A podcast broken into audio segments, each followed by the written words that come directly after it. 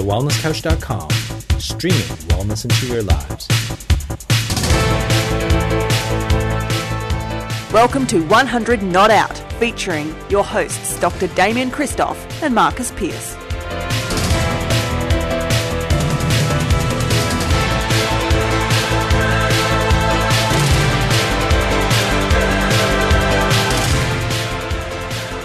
Welcome to another edition of 100 Not Out, a weekly show dedicated to helping you master the art of aging well. My name is Marcus Pierce, and I am here with the sensational co founder of the Wellness Couch and the Wellness Guys, the effervescent chiropractor, naturopath, Dr. Damian Kristof. How are you, Damo? Very well, thanks, Marcus. How are you going?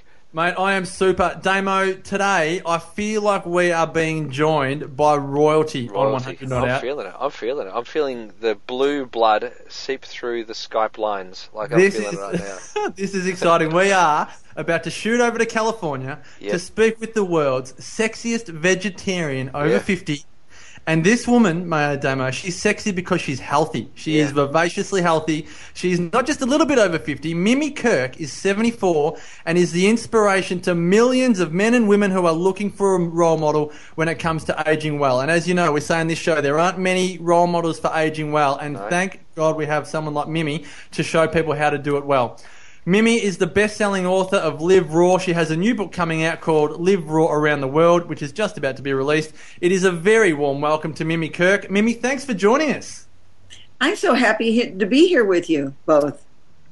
Maybe it's the best news ever. You know, I uh, for for a long time. Uh, here's the, here's the thing with 100 Not Out. One of the things that we've found is that the that people uh, who seem to be living well don't do much good with their diet. You know, they're appalling with their diet, or they don't really care much about their diet. They've been exercising, and that seemed to have kept them alive. But I looked at a pho- I looked at a photo of you on the internet um, today actually, and I was blown away. I couldn't believe it. One, I couldn't believe that you looked um, 35 and you were 70, and uh, and at the time, obviously, that's four years ago.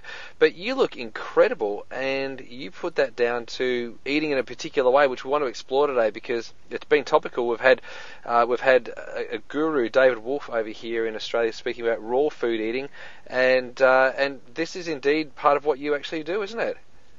Yes, it is. I've, I've actually been a vegetarian or vegan for the better part of 40 years, but I've been raw for the last six years, and it's made a tremendous difference. Well, Mimi, I've got to ask you, can you just kind of explain, you know, you've been this way, you know, like you say, vegetarian, vegan for 40 years. How did it come about? I mean, can you just give a, a short, uh, I suppose, history of, of how this lifestyle um, became for you? Well, I went into for a doctor's appointment at, when I was 69, and I was surprised to find out my blood pressure and chol- cholesterol were up, and I also was having little arthritic pains, and I knew I had to up my diet and what I was doing. I had also put on some weight because I was cooking for my boyfriend the standard American diet and fell into eating that again. So for a couple of years there, I wasn't eating quite as healthy. And you know, things happen as you get older. And but I was still surprised that I wasn't as healthy as I thought. So I left the doctor's office with a prescription in hand, and uh, then I started to do a lot of research. That didn't make me very happy that I'd have to go on medication. Um, so, Mimi, just on that, when you actually decided not to go on medication, was it raw that kind of came up for you straight away, or did you explore your options, or did you just see raw as being the next natural progression for you? Well, I, I started to research on the internet, and you know, everything on the internet's the truth. So I figured I research a lot. and uh, I read and read and, and looked at so many stories where people, you know, were healing themselves from cancer and diabetes and Parkinson's and just a host of diseases and high blood pressure that you didn't think you know people could heal themselves from and it just intrigued me and it stood out over everything else i saw because i knew the vegetarian and the vegan diet was good but this one seemed like it really upped the ante a lot and i was looking for ultimate health i wanted to cure myself right away and i realized I wasn't getting any younger, and that I had to really pay a lot more attention than I did earlier on. So that's how I decided raw food was it. In fact, I started with a detox with just juicing and eating salads for about a week. And after that, I felt so good. I felt a huge difference just in a week, and I decided to continue with the raw food, a raw food diet. That's amazing. It's amazing to me that you could. I mean, vegetarian to me, in my mind, it seems angelic anyway. You know, people who, do vegetarian seem to just hover. They can, they, you know, they to, they hover above the ground and they arrive at a destination and nobody knows how they got there. They just got there. But then there's the vegans who also, you know, they hover at a level higher than that. And then you do raw, and you seem to even hover even far better. So it's amazing. There's all these different levels. It's hard for me to fathom, and I'm sure it was for you too, that you actually had high blood pressure, um, having lived a vegetarian lifestyle, and that you could still feel the benefit going from vegetarian to vegan, and then from vegan to raw. Like to be able to notably, physically feel those benefits and the shifts and the changes, I think speaks volumes to the to the the need for people to include raw in their diet uh, and to include more vegetarian style um, meals into their lifestyle. So I find that really good. But many people actually are scared of vegetarianism and veganism because they think that uh, they might be low in protein or they might be low in B12 or they might be low in other nutrients uh, in their diet. Have you ever noticed anything like that go on with you? Well, you know, it's very interesting. It's really all how you absorb the vitamins that you are consuming. People who eat meat still have low B12, so it really doesn't have anything to do with uh, that kind of thing, eating meat or vegetables or what to get your protein. There are plenty of protein in a raw food diet. But I do think as you get older, you have to have your blood checked so you can see if you're low on your B12 and your D, because those are two things that seem to be vegetarians, vegans, and raw people could possibly be low on. Mm. And I was about the middle ground uh, just this last year. I was about the middle ground on my B and D, and I decided to take uh, liquid supplements uh, just to be sure that I was getting those things. But as far as protein goes, I eat hemp seeds, I eat chia seeds. I get plenty of protein from my food. That's the least of my concern. My vitamin B and my D were definitely more of a concern as it should be for most people. Because, like I say, even if you're eating meat, you could still be low on your B. And if you're not in a place where you get enough sunshine, you can definitely be low on your D. But you have to be checked for that. But protein, no one's dying from protein deficiency. That's people true. are getting plenty of protein. So I don't think protein is the issue as much as the other two supplements. It's a great point that you make, and if you look at your skin and your muscle tone, your facial tone, uh, you look at your, the quality of your hair, um, you could quite easily see that you're definitely not protein deficient. So congratulations. Well, I think you're doing a great Thank job. You. look beautiful. Um, yeah, my nails grow. My nails grow so fast and everything, and I've got like perfect teeth. You know, so I don't. I can tell I'm getting enough of everything, and definitely not following my family's path as far as health goes. So I feel pretty good about what I'm doing right now. Well, that's an interesting point. I was gonna, I was gonna actually lead in and ask you what is what is your daily diet, but now I want to find out what do you mean by your family's health? Do, do they not have good health? Both my sisters. I'm the youngest of seven. My mother outlived four of her children. Wow. Um, my mom lived to be 95, but she was definitely on a lot of uh, drugs. I have an 89 year old sister who takes 18 pills a day, and she's definitely fading. She's been fading since before my age. I mean, very bad health. Cancer, both my sisters have cancer, Parkinson's, diabetes, everything is in our family that you can imagine. Leukemia, you know, uh, high blood pressure, high cholesterol, heart attacks, strokes, everything you can consider. And they all have that at an early age. And I seem to have um, kept that at bay. So, you know, it's interesting. A lot of people say it's all genes. Well, longevity might be genes in some way, but some researchers say it's only 20% of how long and how well we live. And, and really, it's not about living long, it's about living well. Wow. So, I really think that I might have the longevity gene. But maybe not so much the healthy part of it. And so that I've done on my own. I really feel I've manipulated that part so I don't have what my sisters have, or my mom or dad or my other family members. I think it's great. I think it's fantastic. We talk about this. We actually spoke with a gentleman recently, um, Dr. Bruce Lipton, on one of our other um, podcasts, who I'm sure you've heard of, Bruce Lipton. He Yes. um, he speaks all about uh, the control of your genetic expression or your genetic potential from outside of the gene. So it's beyond the cell, and it's outside. It's everything that you do, everything you think, everything you listen to that actually determines your uh, your wellness and your longevity. So I think you've mastered that one. Now, there's always questions on people's tongue when they when they see someone who looks as incredible and lives such a, a beautiful life as what you do. What do you do? What do you have for breakfast, lunch, and tea? Can you share that with us, Mimi? I love that. And tea. Yes, I do have tea. I mean, or dinner or tea, both. you know. breakfast, lunch, and tea. I um, I eat something different every day. I start every morning with a green juice or a fruit smoothie with uh, berries, antioxidant berries. That I have every morning, and that seems to last me much of the morning and into the early afternoon. And then I try to eat a big salad every day. Either I'm going to have that for dinner or I'm going to have that at lunchtime. And I snack on fruit, and I make this really extraordinary dishes that we have either for dinner or for lunch. Like today, I made a zucchini pasta. I have a little machine that makes zucchini turn into pasta noodles.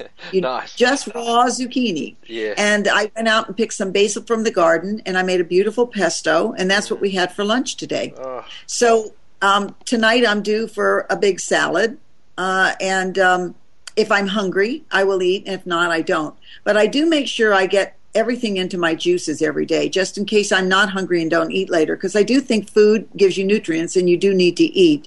I don't think fasting is the thing. But the other thing that's so amazing, as you get older, you really should cut your caloric intake. There's so many experts that say you should eat less calories as you age. It's people live longer. It's much healthier to be thin. And so I only eat when I'm hungry. And some days I'm really ravenous and I eat all day. I make raw chocolates, I make raw cookies, I make raw breads and crackers and Wow. dips and so I could eat some days like, you know, every hour if I'm hungry. But I'm my coming body to California. That sounds good.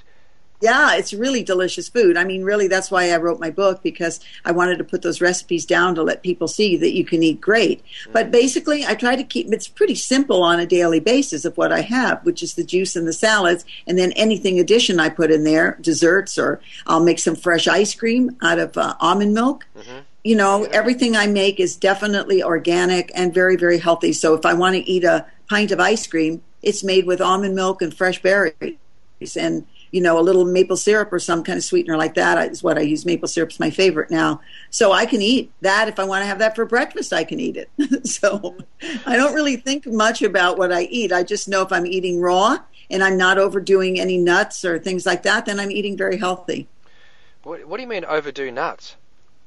Well, you know, some people that make a lot of nut based foods and they are good for you, but nuts are nuts. You know, you have to realize fat is fat. Even though there's good fat there, you can overdo anything. Mm-hmm. I mean, I, I can eat a huge salad. I'm not saying you can overdo dark leafy greens. I've not found that to be true. But I do feel heavier if I eat too many nut based foods. A lot of raw food restaurants make very n- heavy nut ba- based foods. Mine are very light based. I even make a nut cheese, but it's very light.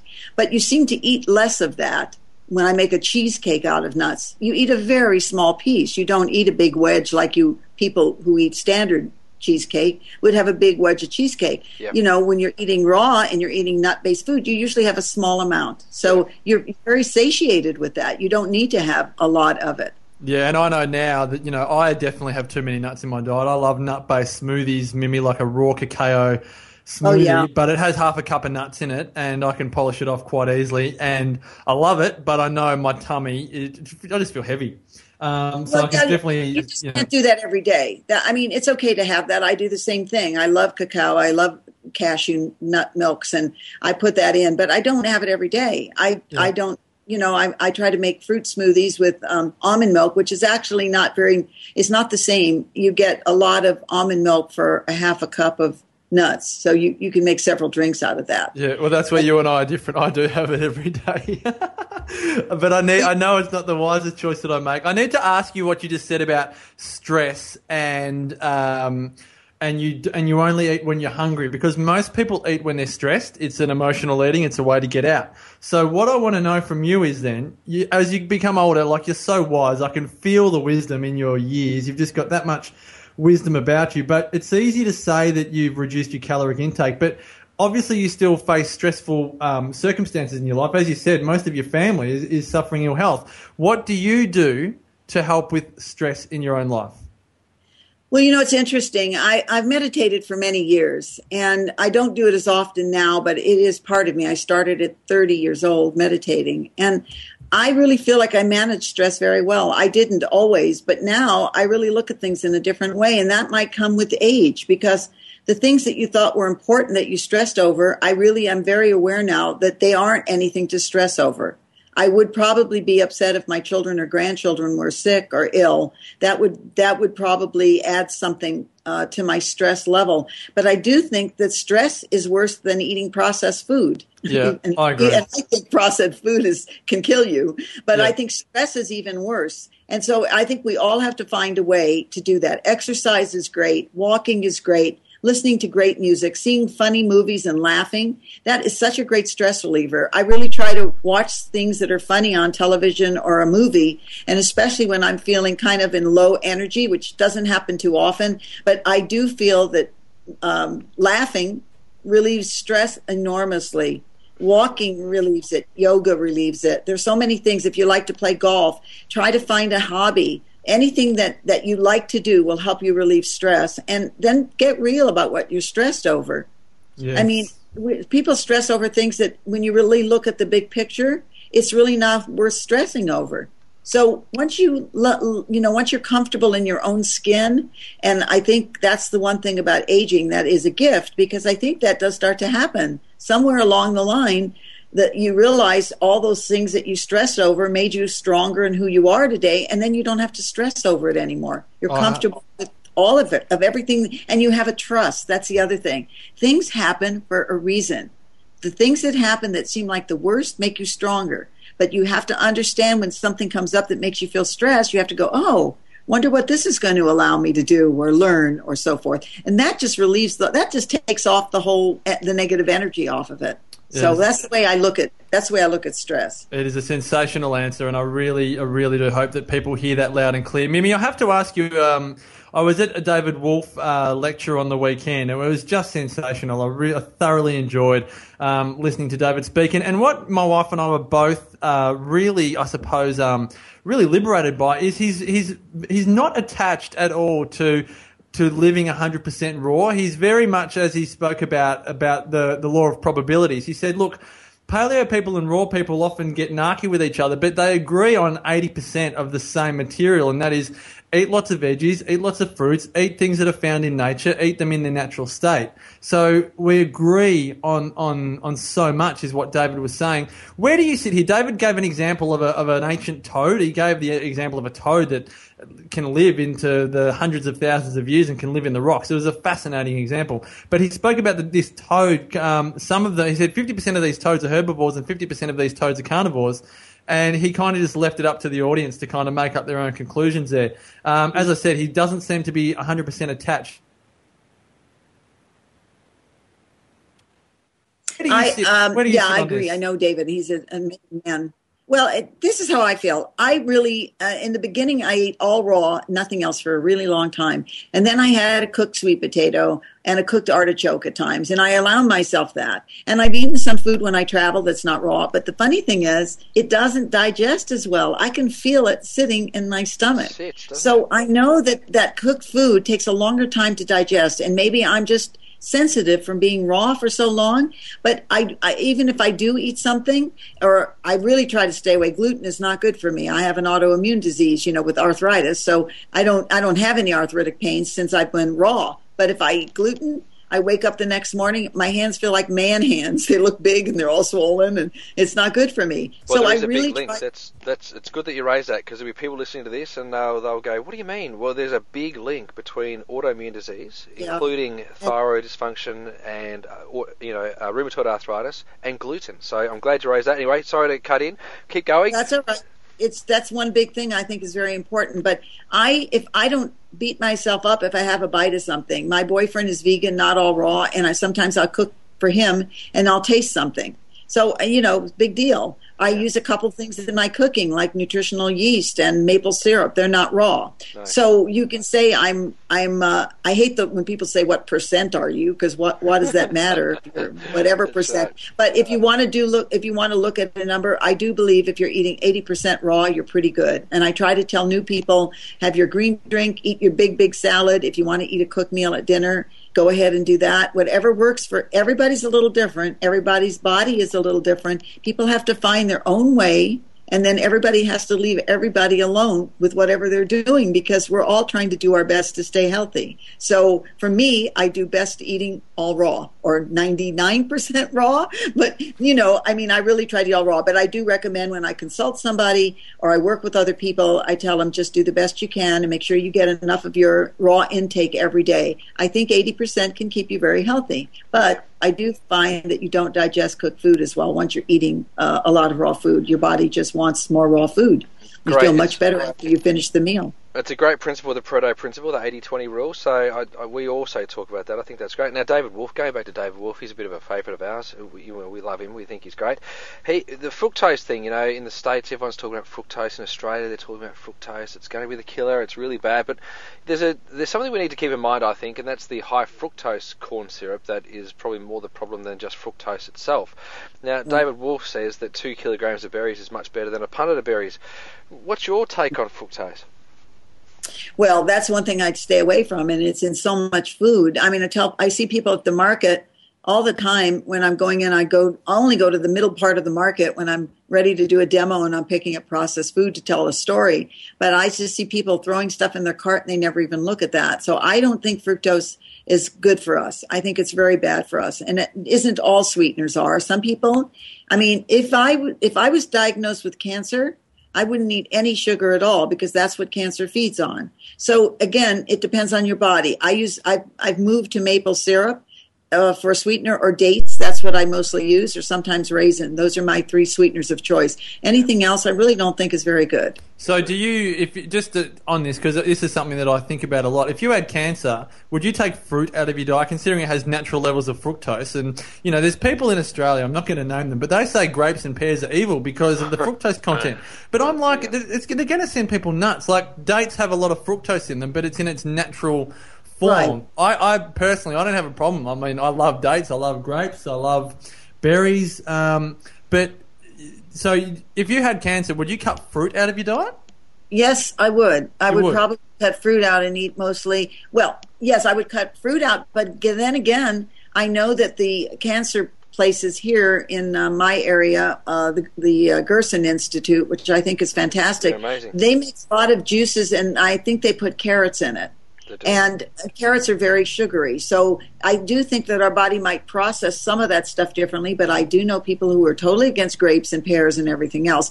I think if I had cancer, I'd be on a I'd be on a very strict vegetable diet with maybe apples, which are supposedly the least uh, harmful of the sweetness.